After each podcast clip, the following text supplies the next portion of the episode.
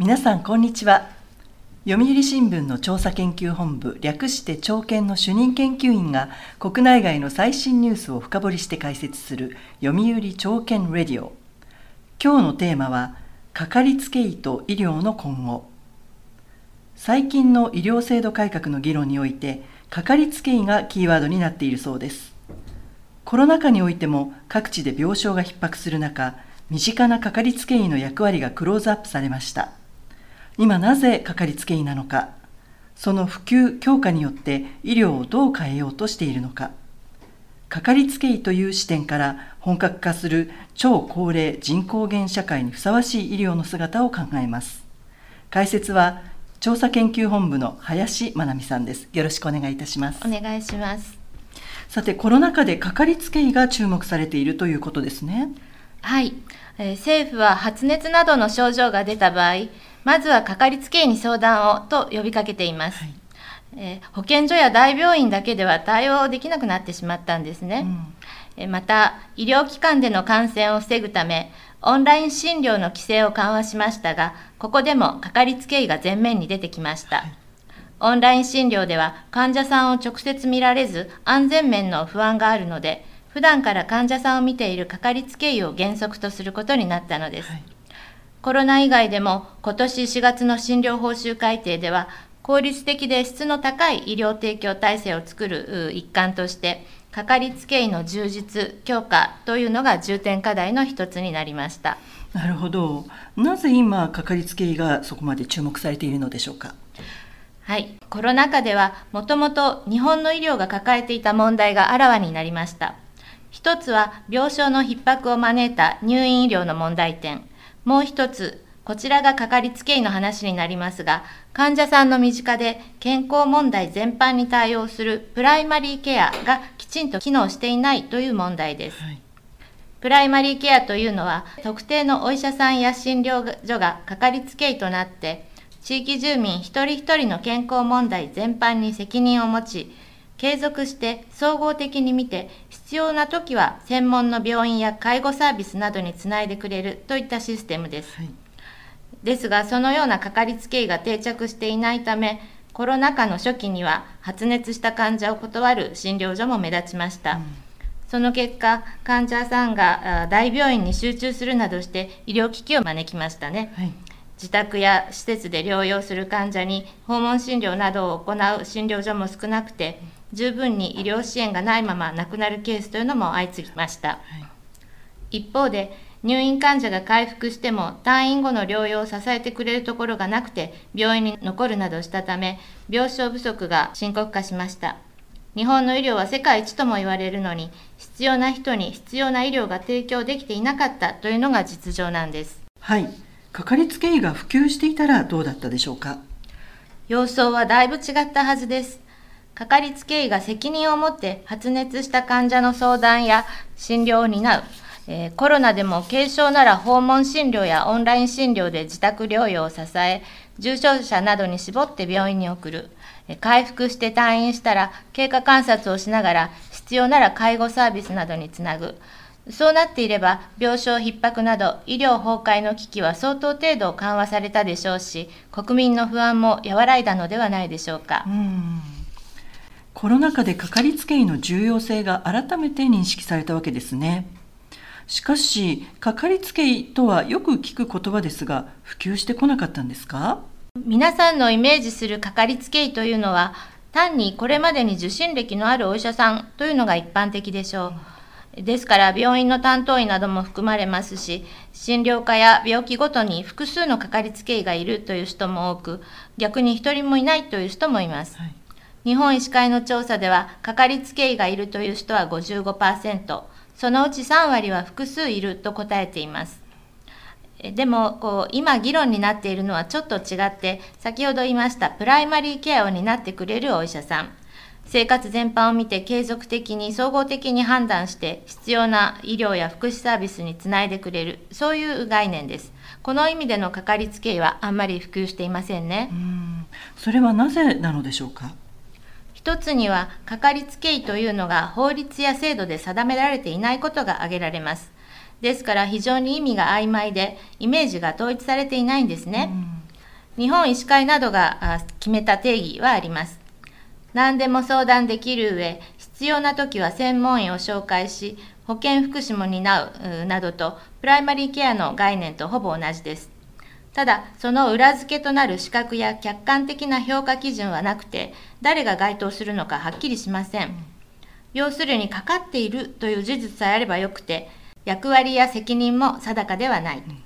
あるべきかかりつけ医がはっきりしていないのでは、まあ、普及のしようがありませんね。えー、ただ、4月からの診療報酬改定では、かかりつけ医になると算定できる加算項目に、専門医の紹介や健康相談など役割が具体的に書き込まれました。曖昧さがだいぶ払拭されたということは前進だと思います。はい、そうなんですね。かかりつけ医という制度があるわけではないんですね。そうなんです。これまでも制度化を求める議論はあったんですけれども、実現しませんでした。その背景には、日本の医療の大きな特徴の一つであるフリーアクセスがあります。国民は誰もがいつでもどこでも自由に医療機関を選んで受診できるというルールですね。かかりつけ医の要件を定めたり、それ以外の受診を抑制したりすることは、患者の自由な選択と相入れない面があります。このため、制度化が避けられてきたのです。うんまあ、患者の選択の自由は大切ですよね。確かに患者にとって便利に感じられますが、近年はフリーアクセスの弊害が目立つようになっています。うん、自由度の高さは裏を返せば医療機関の選択から受診までを患者の自己責任に委ねているとも言えます。患者一人一人に責任を持つ医師や診療所が決まっていないため、コロナ禍のような有事では患者自身がリスクを負うことになりました。うん、フリーアクセスが裏目に出たと言えます。はい、平時であっても患者は十分な医療知識を持たず、必ずしも適切な医療機関を選べるわけではありません。そのため、軽症でも大病院に行ったり、同じ病気でいくつもの医療機関を回ったりしてしまいます。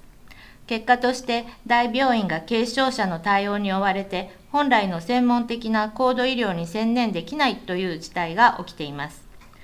検査や薬の処方の重複などの無駄も生じています。限られた医療資源の有効活用という点で非常に大きな問題になっています。はい。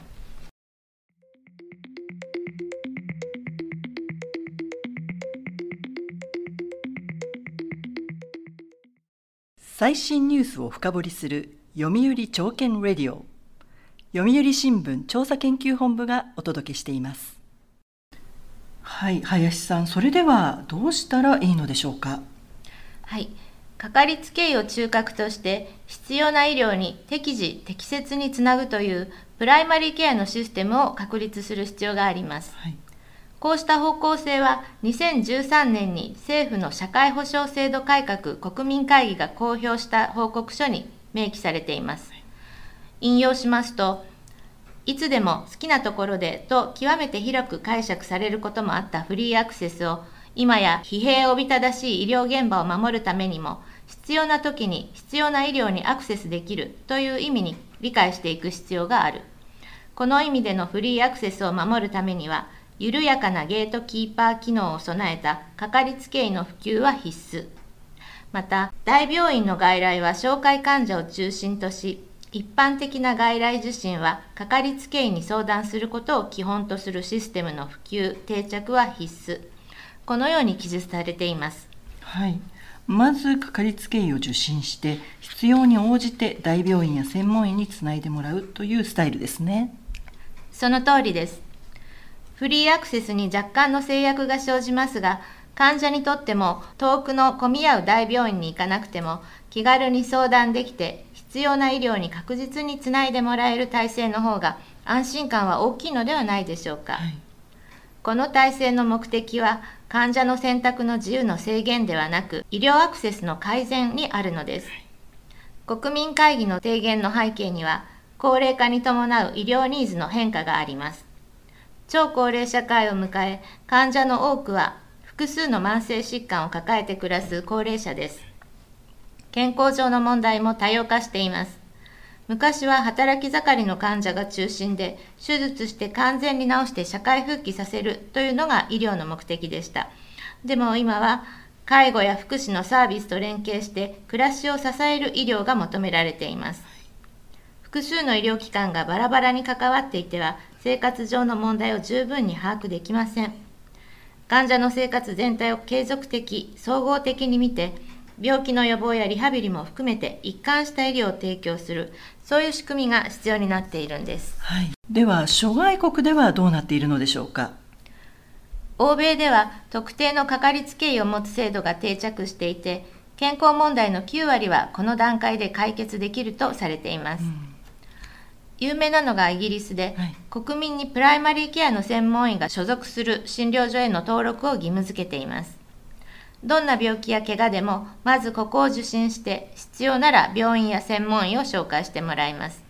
医療の入り口を1箇所に絞っているんですね。うん、フランスでもかかりつけ医の登録を義務付けています。イギリスと違って専門医などを直接受診することもできますが、自己負担が大幅に増えます。うんイギリスほど厳格ではありませんが、やはり医療のゲートキーパーとコーディネーターの役割を果たしているわけです。うんなるほど。日本にそういう役割を果たせるお医者さんがどれぐらいいるのか、それが気になりますが。本当にそうですね。質の高いかかりつけ医の確保は大きな課題です。日本の開業医は病院で診療科別の専門医として経験を積んだ後、個人で開業するのが一般的で、患者の健康問題全般に対応できる総合的な診療能力を持つとは限りません。これではいくらかかりつけ医を持とうと言われても国民は戸惑ってしまいますよね。はい、一つ期待できるのが2017年の専門医制度の改革で総合診療専門医という資格が創設されたことです。はい、内科や外科などの診療科別専門医と並ぶ新たな専門医に位置づけられました。総合診療の能力を証明するものと言えます。はい、ですから将来的にはこの総合診療専門医がかかりつけ医の中核となるのが望ましいでしょう。ただ、養成が始まったばかりで、研修の参加者も各年度200人程度にとどまり、とても国民のニーズを満たせません。したがって、当面は開業医や中小病院の外来担当医師に総合診療の研修や認定の機会を提供し、かかりつけ医の裾野の拡大と全体のレベルアップを図るのが現実的ですね。はい。日本でかかりつけ医を普及させるにはどんな手立てが考えられますか？まず医療提供体制における位置づけを法令などに明記して役割や責任を明確化することです、はい、次にイギリスやフランスのような登録制度の導入も選択肢になるでしょう、ただしフリーアクセスが定着している現状を考えれば登録の義務化というのには抵抗が強いはずです、ですから参加は任意として医師の変更も可能な緩やかな仕組みが妥当でしょう、はい、その上で制度への自発的な参加を促すために金銭的インセンティブを拡大するということも考えられます、かかりつけ医を受診した際の自己負担の軽減や直接大病院や専門医を受診した際の自己負担の拡大といった方策ですね、はい、かかりつけ医の普及定着によるプライマリーケアの充実は医療の質アクセスコストのいずれの面でも非常に有効です、超高齢社会で持続可能な制度とするための鍵と言えるでしょう、はい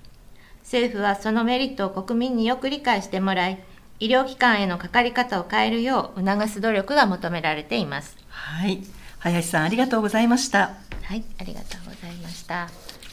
読売朝券レディオはこれからもその時々の旬なニュースを取り上げていく予定です。次回もどうぞお楽しみに。